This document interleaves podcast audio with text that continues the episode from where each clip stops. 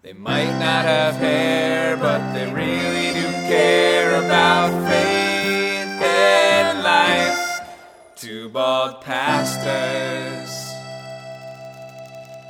Welcome to Two Bald Pastors, a podcast about real faith and real life. I'm Jeff Sinabaldo, And I'm Joe McGarry.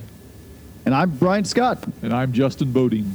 And we are a bunch of guys talking today about faith and life in uh, the church and in our lives. Uh, Joe and I serve in the New England Synod of the Evangelical Lutheran Church in America, and Justin serves in the Southeast Minnesota Synod, right? That is correct. Yeah, of the ELCA, and Brian used to serve in a congregation in the ELCA and has smartened up. So, welcome, friends.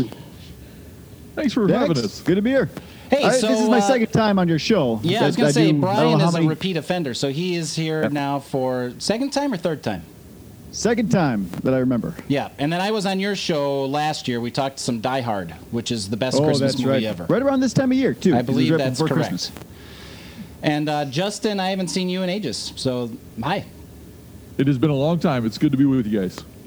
It's good to be with you. And uh, one of the things that we like to do on uh, this podcast is promote what the good things that people are doing. And since we ran out of those people, we We're- decided to talk to you guys. Yeah, right. so you guys have uh, have your own podcast. Uh, why don't you just tell us a little bit of uh, what it is and maybe the history of it, and we'll just kind of um, well, we'll take it from there. Uh, sure. Our, we, we do, uh, it's called the Modcast. And it what started the idea, that the title was the Masters of Divinity podcast, because we were two Masters of Divinity. But then we kind of veered hard away from that soon after we started it. I think we just really did just, our, the idea was we started just the two of us talking about theological things. And then I think we bored each other. Yes. And so we decided instead to start talking about Spider-Man, and then from there we we used things like Spider-Man, and then we did '80s movies, which we talked about Die Hard, and then we did Game of Thrones, for better or worse, for a season, and then TV shows, and now we're going through romantic comedies. So the last one we just recorded last Thursday was 10 Things I Hate About You. Oh, and so we classic. usually have a guest, not all the time. Yep. We have a guest a lot, and we talk about the movie, and then we try to make some kind of irresponsible leap to talk theology. a lot of times it goes well. There's a lot of editing. We talk for like an hour and a half, or there's like a 15 minute episode. Is kind Yeah, of what uh, what comes out of that. By the nods of your heads, I can tell you understand exactly what we what we endure on a weekly basis. Yes, the pain of editing. I, I, I know that very well. Yeah, working with me, Joe knows it pretty well. Pretty well. But yeah, so we've been doing it for about two years. This is our fifth season, fourth season, Uh, fifth. Just we are recording our fifth season recording right our fifth season, and it's been going well. We've had a really we have saturated the Red Wing podcasting market. I think. Yeah, uh, we are easily one of the four or five most listened to uh, podcasts recorded in Red Wing at the Caribou Coffee Shop where we typically record. oh, you do it at the at the coffee shop. You record. We, We do. do. There's a, a conference room in the Okay. upstairs that you can reserve if you pay f- for a gift card. It's a whole thing, but it works. Actually, works pretty well. It's the sound quality is pretty good. It's not too loud. Every now and then we have an emergency vehicle goes by, and that's annoying. But uh, yeah, besides that, it works out really well. So t- talk about the the process of your evolution for the podcast. You know, talking about the theological aspect, and then you know moving to The pop culture stuff. pop culture Yep. stuff, and and uh, and then also how how do you pick what you talk about, the movies, and and how do you select all that?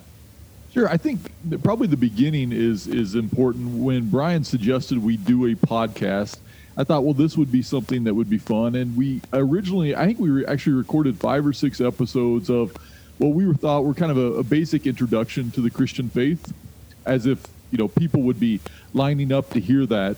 The problem is when we were recording it, and and certainly when we went back and listened to some of the episodes, it was pretty boring. Even even for us who are fans of us, we were bored.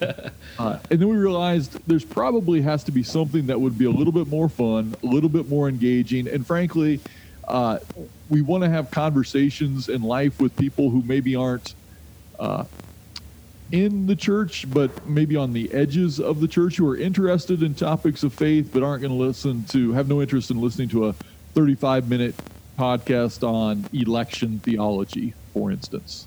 Yeah. We Yeah. started Seven Deadly Sins, is what we began with. Oh, that's right. A few of those. But yeah, it was uh, actually my first thought was let's just sit down and start talking and see what happens. You were not a fan of that. You didn't like. No, You no. like having one more structure. That was all right.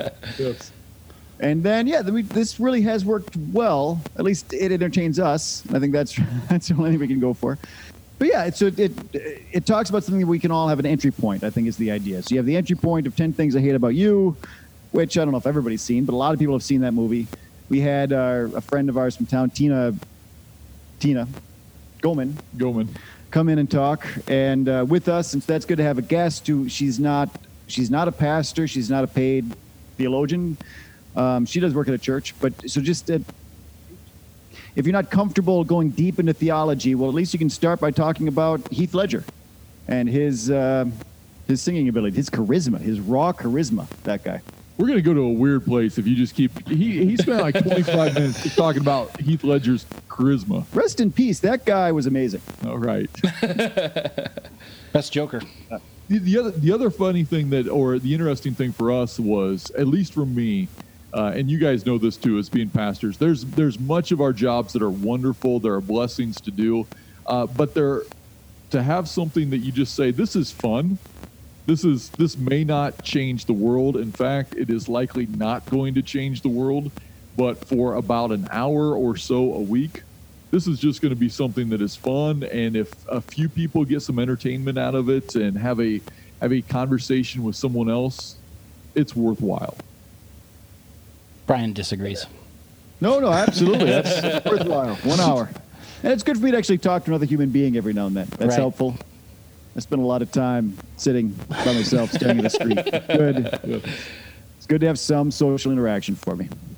when you think about uh, the content and uh, you know the movies that you're going to do or TV shows, what is the process? Do you kind of just talk, talk about it on the fly, or say, do you have like a plan or a joe i think you when you say process i think you're maybe giving us a tad too much credit.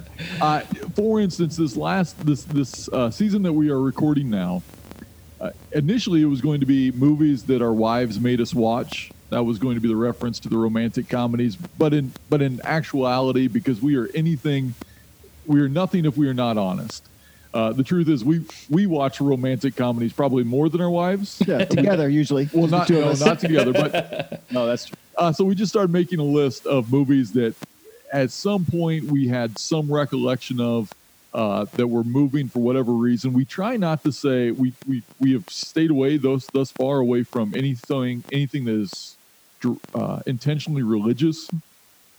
That's true. Yeah. I'm, Well, I mean, I'm- Game of Thrones is in certain ways. yeah, but- that's a little different. Yes. Yeah. But but then just to say, okay, let's watch this from a a perspective of of knowing that you're going to talk theology, uh, rewatch the movie, and and see what themes what themes emerge that maybe we did not see the first time around, whether that was two years ago or twenty years ago. Well, I do remember the the superhero series, our very first series season. We were we were doing the seven deadly sins. It wasn't quite gelling. It didn't seem that was interesting. And then we actually had a conversation, just casually ranking our favorite Spider-Man movies. And you really had one of those aha moments that you I actually see it on your face. We should do this on the podcast, and that's kind of where it all started. That's our origin story. That was it right there. That's awesome because because I, I- think we both agreed the first Sam Raimi Super Spider-Man movie was the best, wasn't it? yes. Yeah. But that was before Homecoming. I don't even remember that conversation, but I'm I'm sure we have. It was good. It was upstairs in Caribou. It was not in the conference room. It was out on those leather chairs. Make sure the leather chairs get inside the podcast. That's, that's, that's a key note. So when you did the TV shows, I remember you would pick an episode. Yeah, that didn't go as well. It's a little harder, right? Because it's just a bigger, it's a bigger, bigger corpus to pull from than you know, like the whole series of Cheers. We're going to talk about a scene from or an episode from Cheers. Right. I, I think one of the appeals of doing uh, those television shows is the idea. Uh, one of the things I, I'm aware of in, in society is we don't have a lot of meta narratives anymore. We don't Right. have uh, such large stories that everyone can enter into. There is something about uh, because of how we view things now. Those television shows from the 80s, even people who did not like Cheers, as you just named, most people have some sort of association. If you're at least of, of you know, 30 years old or older, you have some sort of memory of Norm. So it was, it was nice to kind of be able to visit those types of things. And then, of course, having having different people have conversations with us over the course of, of the next few weeks. Was, that's, that's fun for me. Yeah, that was fun. Yeah. Mm-hmm. We had a couple snags because we, like the last episode, we did 90210, Beverly Hills 90210, which neither one of us have ever seen. And uh, we thought it'd be fun. We watched the episode where uh, Jennie Garth's mom was addicted to cocaine. Right. And we, neither one of us liked the episode. And we said that in the podcast, and that was really the first negative critiques we got. People there were people got heated about us not liking Beverly Hills 90210, including to a certain point Tammy Sinabaldo. She wasn't super negative about it because it's Tammy, but she did. That's about as negative as she goes. yeah, she did express some thought of, well, you know, maybe you need to give 90210 a little bit more uh, space. If you're going, uh, we it was suggested by one person. If we're going to talk about a TV show, we should not watch that one episode. We should invest our time and watch the entire series. Or at least a season, right? No, it, it was the entire series. That's what was suggested. That's I just think what we ridiculous. Who not has to time talk do about that? 90210 again. I think is really what we like. Yeah, people have feelings. But but that's I, it does touch on uh, again. That I don't want to make this sound more important than it is because we we fully understand what we are doing is not important in the life of the world. However, however, the fact that for for people television shows and or movies there can be some sort of association some sort of love for that that that that piece of art had spoken to them in a powerful way i, I do think that's an important thing that we have discovered maybe that we have we Yeah. weren't aware of before I think that's true. We had a friend who came on the show to talk about uh, Gilligan's Island, and she talks about how those people were her friends. Not her only friends. She had other No, friends, but no. she had these, this. She had a real relationship with Gilligan and the skipper and Mary Ann and and uh, the other three. every day after Professor. school. Yeah, that was Yeah. It was it was part of when she talked about this television show that we were basically mocking. We realized that she had discovered some sense in a strange sort of way of community in that television show, which then invites the question of so what is what is community anyway? I mean, those are the type of questions that are fun to explore. television show that I know I am deeply invested in right now, and I don't know if you guys have plans on including it in your uh, repertoire on your podcast. Um, is The Mandalorian? Ooh, We love The Mandalorian. Yeah, I I got uh, Disney Plus for a week, and I watched as much as I could. But at that point, it was only the first two episodes, as far as I got. So let's you know, careful spoilers as we talk about it. Ah, 'Cause Right. At some point, I'll get it again, but it is it is four ninety nine a month. We can sell a couple books, buy less, uh, buy buy fewer drinks at Caribou, and and we'll be good. I do need it. I do enjoy the. Game. The first couple episodes are amazing. I am watching The Mandalorian with my son right now. Nice, I've decided uh, both of my kids. This is relative since Disney Plus came out. Uh, that is, we watched The Mandalorian together, Eli and myself, and then I have a, a seventh grade daughter, and we are watching High School Musical together. Oh, wow. There you go. There you go. yeah. I started watching Mandalorian by myself. Then our daughter Mia got into it, so then she and I watch it. She was actually mad that I watched Friday's episode without her, and then watched it again with her. She wanted Oh, me to sure, wait. sure. And then our son Joe just started watching it like three days ago. So we're we're getting into it. it does speak to that even as you describe your family uh, the how few of shows even when there's a show that people like as as a family it's difficult it's Right. so to, to watch it together it's it's easier to just watch it and and at pe- and uh, at your own different time on your own different screen so hopefully that's one of the things our podcast is doing is bringing people together right brian That's what. I, yeah, I think the whole family Yeah, everybody gathers sits down when that the episode drops and does nothing but listen. Yes. We found the same thing. That's right. Yeah. Yeah. Time and time again. Yeah. So in the two episodes that you've seen, Brian, um, is I'm going to turn the mic around on you. Is is there a scene that stands out that you you like, or that speaks to you? The ones I remember from the second episode, I well, I, I know the obviously the one is when you first meet Baby Yoda. and uh, then there's the shot, and you think that the Mandalorian killed Baby Yoda, but in fact he killed the other bounty hunter. Yeah. And such a surprise because you thought, at least I did, that that was going to be like a team up that's going to go forward, and the robot bounty hunter was this interesting full character, and he was kind of funny. And then for him to just get a, a laser blast in the head, uh, that was shocking. And then Baby Yoda's little finger sticking up, that was something. I was hooked. That is worth four ninety nine a month. I completely agree. That's all So- we're saying. Yep. So now, now let- let's let's prove that we actually have a process that we know what we're doing. Brian, you you, you just named a scene.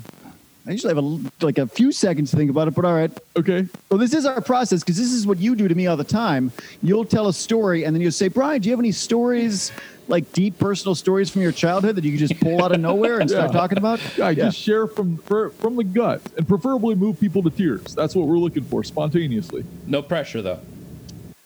All right. I would say that we are, this would be my theological reflection.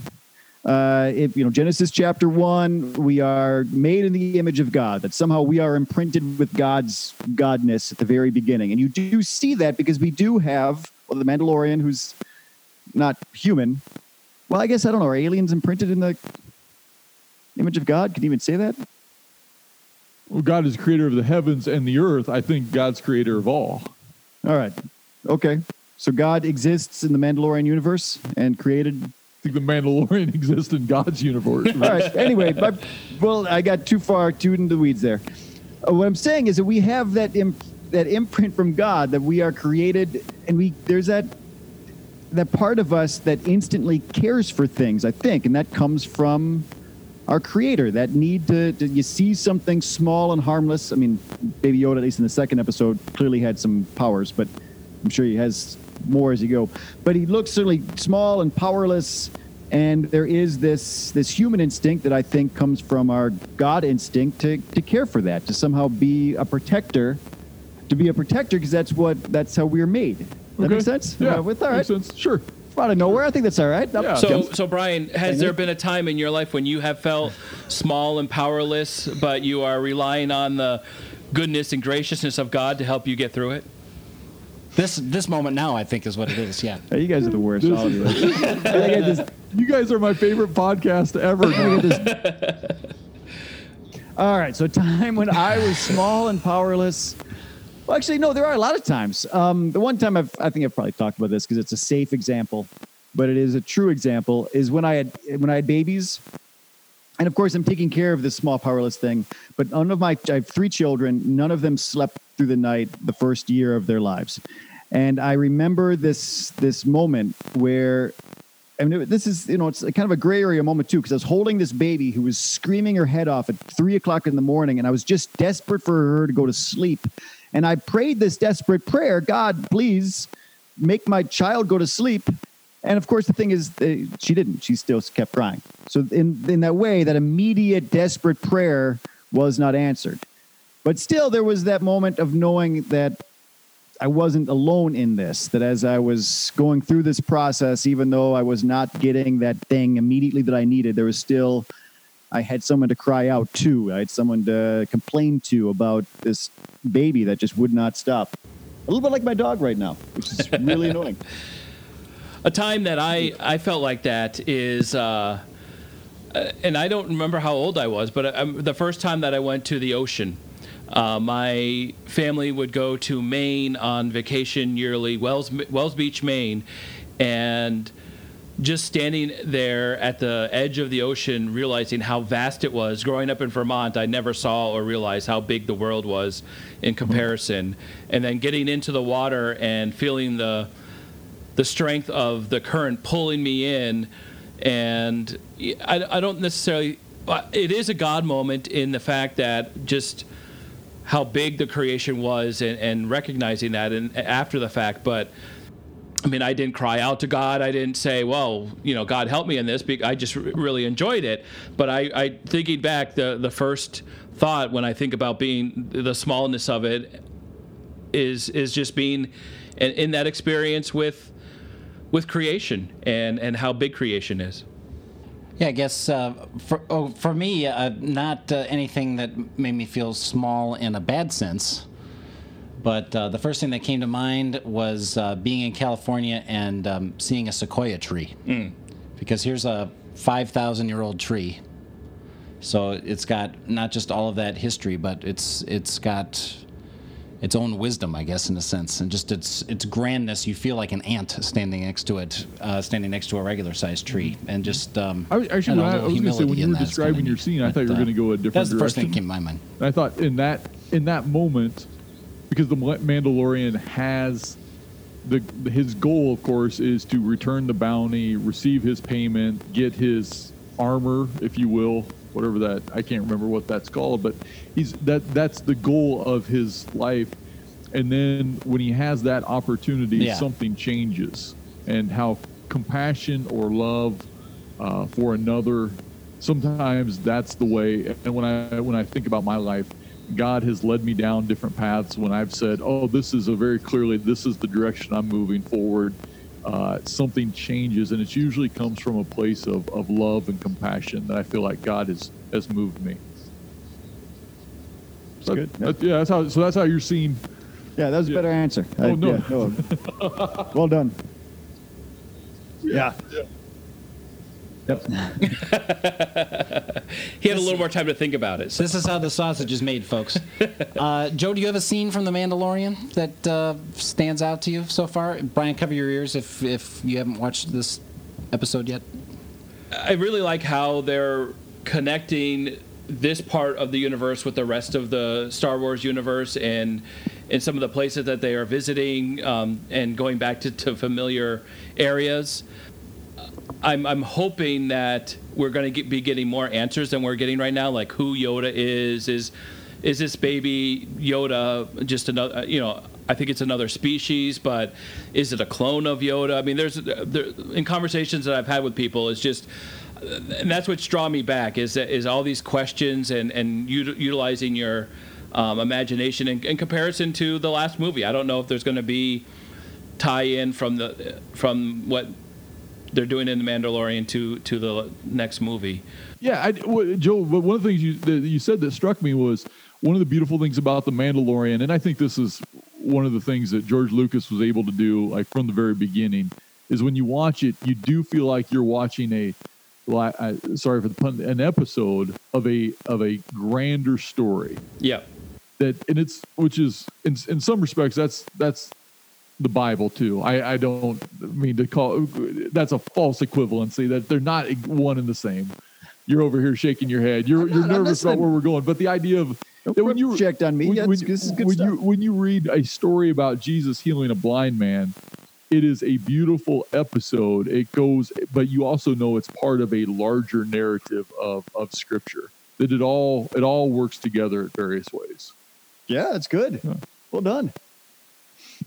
The scene that stands out the most to me is is the one Brian named, where where there's you, you just you see something new in the character that you had not expected. That sense of compassion. Yep. Um, mine, I would say, is the opening sequence of the first show. So that won't spoil anything for you, Brian. When he goes to the bar on the ice planet. Right, there's the blue guy, Yeah. And it has sort of a little vibe of Tatooine, of Mos yeah. Eisley So there's Yeah. uh, right. So I guess uh, where I'll start is uh, like most uh, boys of our age, Boba Fett was the coolest thing in the world. it was cool. And when you think of the actual screen time Boba Fett, Boba Fett has in the original trilogy, it's less time than is that opening sequence, probably. I haven't actually checked the time on it, sure. but but you know, since he's the central character, he's got the most most time. But you so you see that kind of familiar um, silhouette of of the Mandalorian armor, so you kind of you know it's not Boba Fett, but you have that little bit of okay, I know what this is.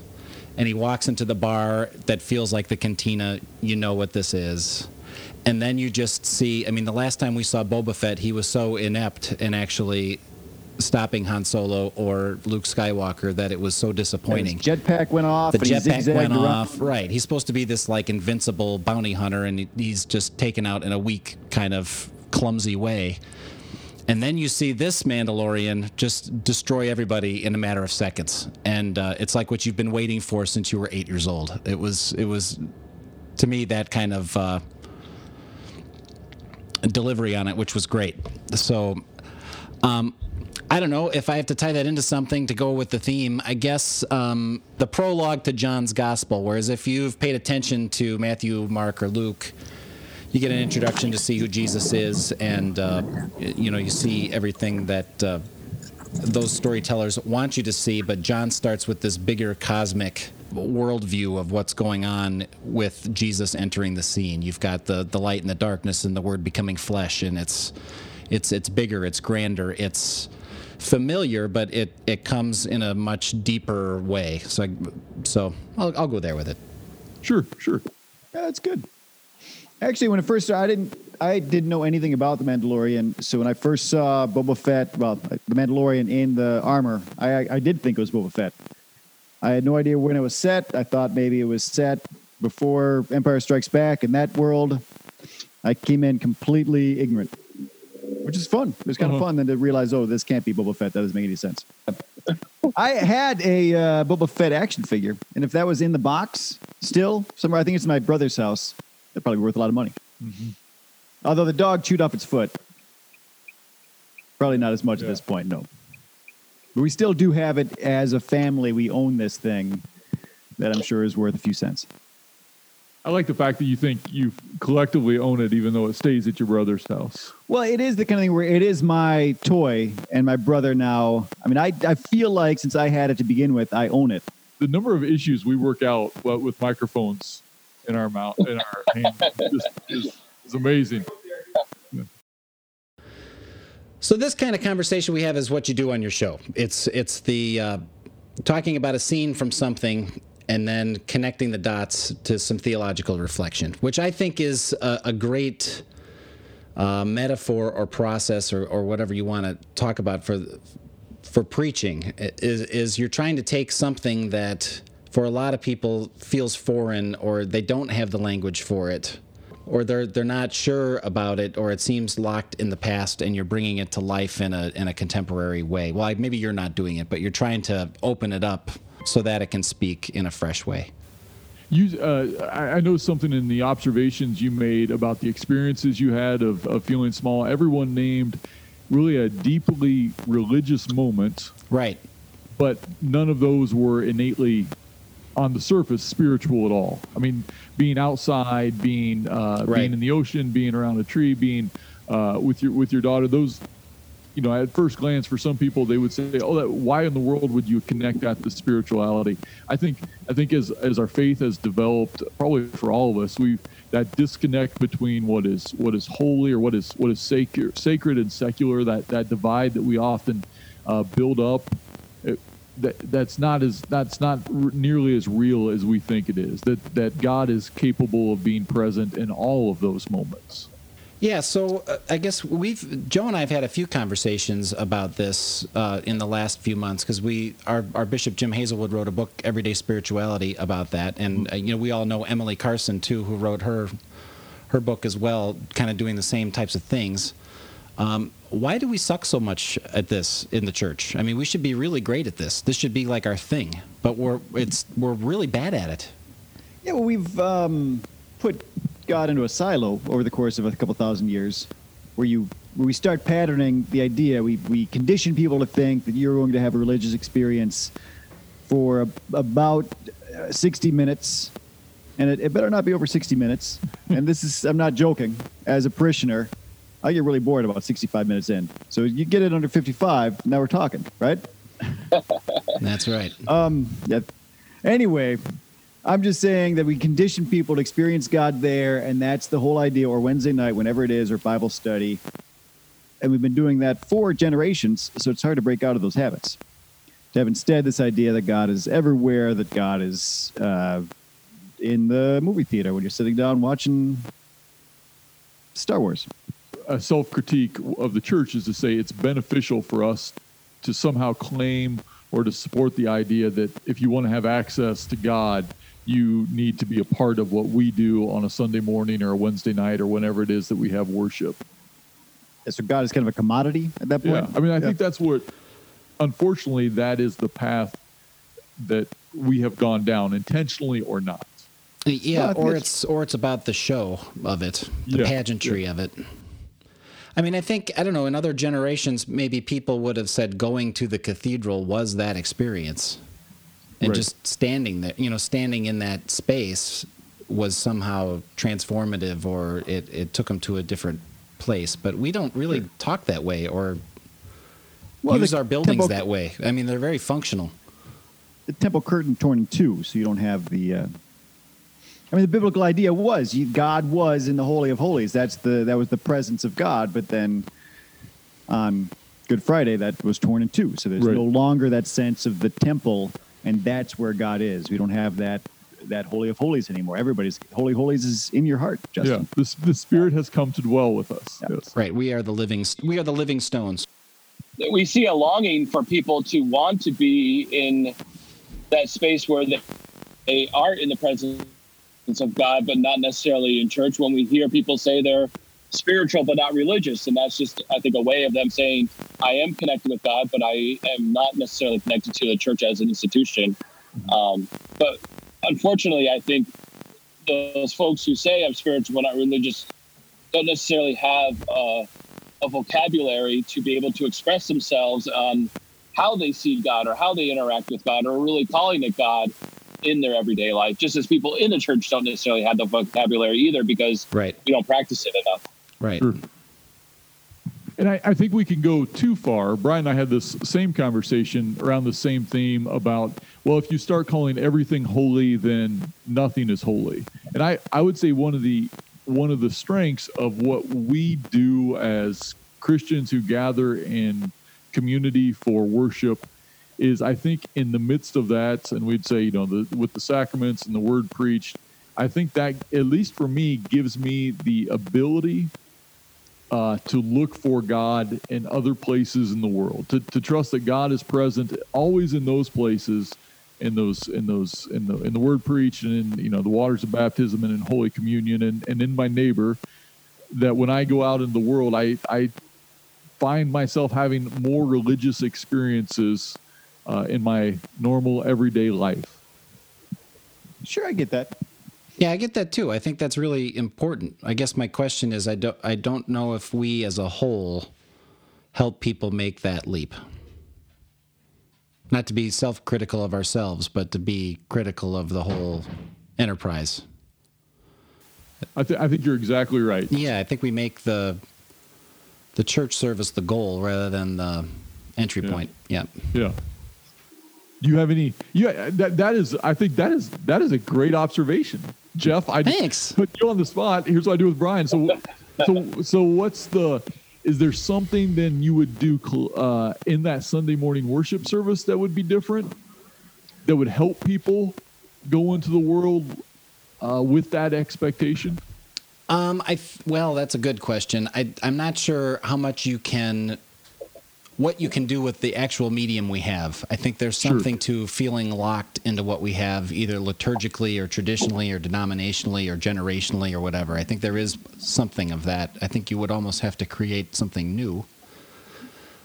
But also, I would say, just to throw it back to you guys, I think this is what you're doing in in a, in a way that is modeling it. I mean, it's it's I like it because I enjoy both of you, so I enjoy the banter. But um, for people that don't know the two of you and can listen in on the the way you're doing this, I mean, I think there's there's a lot of you're teaching how to make connections, whether that's your intention or not. And I, I I don't think we do that very well. And I'm I guess I'm just throwing you a bone and saying I think it's great that that, that you're doing that because I think that's one of the things we could do better. Um, I know Brian and I have a book we go back to all the time by uh, Andre Now, and that's all about you know God's relevant whether you think God's relevant or not, and you know God's word is relevant whether you think God's relevant or not. But um, how we utilize that tool and and engage people that is kind of on us, and um, I think helping people bridge those that that false narrative of division between sacred and secular um, it feels like a wall more than a gap, I think, for a lot of folks, and and maybe they don't even think they belong on one side of it or the other. And um, I don't know, bringing those together is good. That's all I'm saying. I think so. Yeah. I, I was going to say thank you, Brian. I think that would be the appropriate response. agreeing. I'm affirming what he's saying. Amen. Amen. Amen. Well said. You're right. We are doing this really well. That was the takeaway. Good. Yeah. Great. Great. Great. That's what I. That's what I heard. Yeah, but I, I guess to answer your question a little bit more focused now that I've been thinking about it while I've been talking and listening is, you know, maybe worship isn't the right venue, but maybe uh, a small group or a, a place where everybody's kind of sitting around as equals in the in the circle. Because I think one of the things, the problems I have with worship as it's been passed on to us is it's very one leader focused, even if you change out who that one leader is. Yep. and um, you know and share that leadership. It still is one person up front talking and the other people responding or watching. And uh, i think when you're in a group or even like you know in this format now all four of us are talking and listening and engaging. If you give people space for those kinds of conversations maybe you know with a little guidance of course um, you could maybe facilitate that but i don't know if worship is the right spot i, I mean i maybe Yeah. it is and maybe people are, are better at that than me but i always feel like whenever i give people space to talk to each other there's a lot of pushback like this is the wrong space for this or just all i wanted to do was come to church today not have to write something down on a card or talk to the person next to me but Amen. The last part. yeah i yeah Yeah, As I just again, I'm a parishioner now. I'm no longer a pastor. But if you, as a pastor, force your people to turn to the people next to them and say something to them in worship, you're a monster. That's there's no other word for that. Uh, true. Jeff and Joe, this this is true. Uh, so we have this the congregation I serve, where Brian is a member. Uh, we have three services on a Sunday morning. There has been at least one occasion where I looked out and I saw Brian sitting ever so contently with his family in worship, and I thought, you know what, that guy feels looks way too comfortable in the house of God. So while I did not do this at the 7:30 or 8:40 services, I did make the 10:45 congregation turn to their neighbor simply simply so Brian would have to speak to someone else on a Sunday morning. I could tell by the look from his eyes. He was like, "What what are we doing here?" What are we doing here? oh, it's awful. It actually at church it isn't as bad because usually I'm sitting with my family, and so we can just talk whatever we feel like. We can ignore the pastor and talk about what we want to talk about. But every now and then you do it, and then there's some stranger there. Like just happened uh, the other day. Tom Brown was sitting in front of us. I barely know Tom Brown. He was all by himself. So we just, it's that same thing as the Mandalorian. You felt bad for Tom, the orphan, who I don't think we'll ever hear this, I hope. Uh, and so, yeah, we, we turned and we invite, invited him. Into, it was awful. I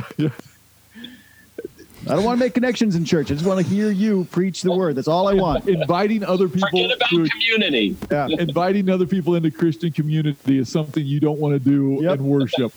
I- just tell tell us again why you're not a pastor anymore, Brian. there might be some factors involved that are connected to this conversation. Yeah.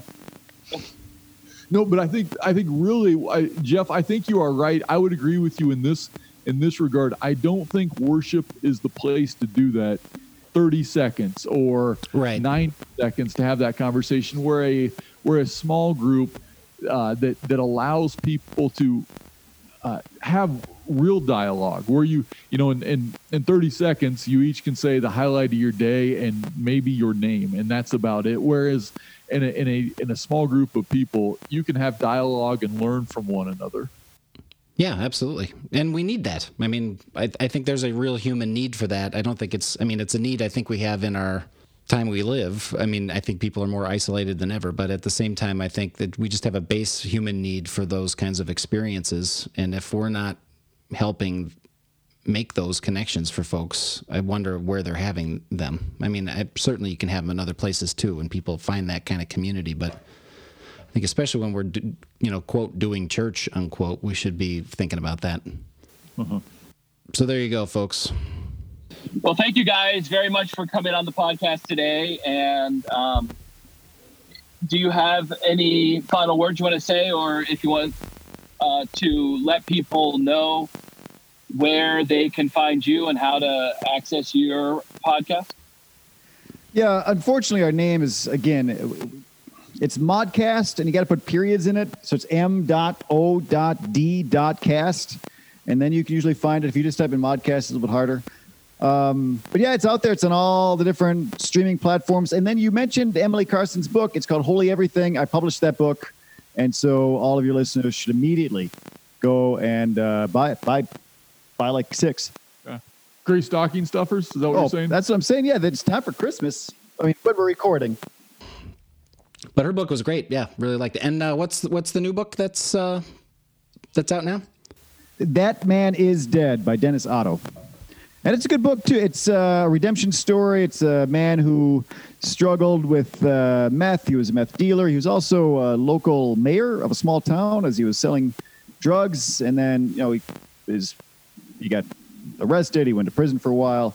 And then it's kind of his redemption story. Actually, it's a lot more about his redemption story than it is about his drug story. It's about his life now and, and the work he's doing back in prisons this time as a pastor, as a minister, uh, to help people get out of addiction. It's a good story. He's a good guy. He's funny. Yeah. Dennis Dennis has come and spoken to our church before, and he is uh, he is doing incre- really incredible work. Uh, there are we have a couple of different people from our church that would really point to the reason they're on the right track is God doing work uh, through Dennis. So very appreciative of of his partnership. Great. Uh, one last thing. Anything? Uh, it's going to be 2020 by the time this comes out. Anything for the new year that you're looking forward to? Uh, spring Good. eventually will be coming. I Actually, already what, done my plug, so I'm not sure. you know, uh, one of the things I'm looking forward to is I, one of my goal for 2020, quite similar to 2019, is to write a book. Uh, I've, I've been working on it for a while. If you know of a good publisher, I would I would love would love for those suggestions to be passed my way. Perfect. I know a couple. Uh, maybe Okay, Brian good. knows a couple people. He can point Yeah. you. Sitting right here. Perfect. Well, we are the Two Bald Pastors. Thanks for joining us today. Uh, Joe McGarry, Jeff Sinabaldo, Brian Scott, and Justin Boating all in the house electronically today. So thanks for being with us. Uh, you can check us out online or Facebook or wherever books are sold. You can find Brian's stuff. And in the meantime, I hope you have a great day. Be blessed and uh, be well. Bye. Bye. Thanks for having us. They might not have hair, but they really do care about faith and life. Two bald pastors. Welcome to Two Bald Pastors. A po- This is par for the course. Brian usually takes four times to open up our show. It's hard. Joe is so obnoxious. You're being so obnoxious. Joe, you just, can you stop? Can you stop? That's a big no.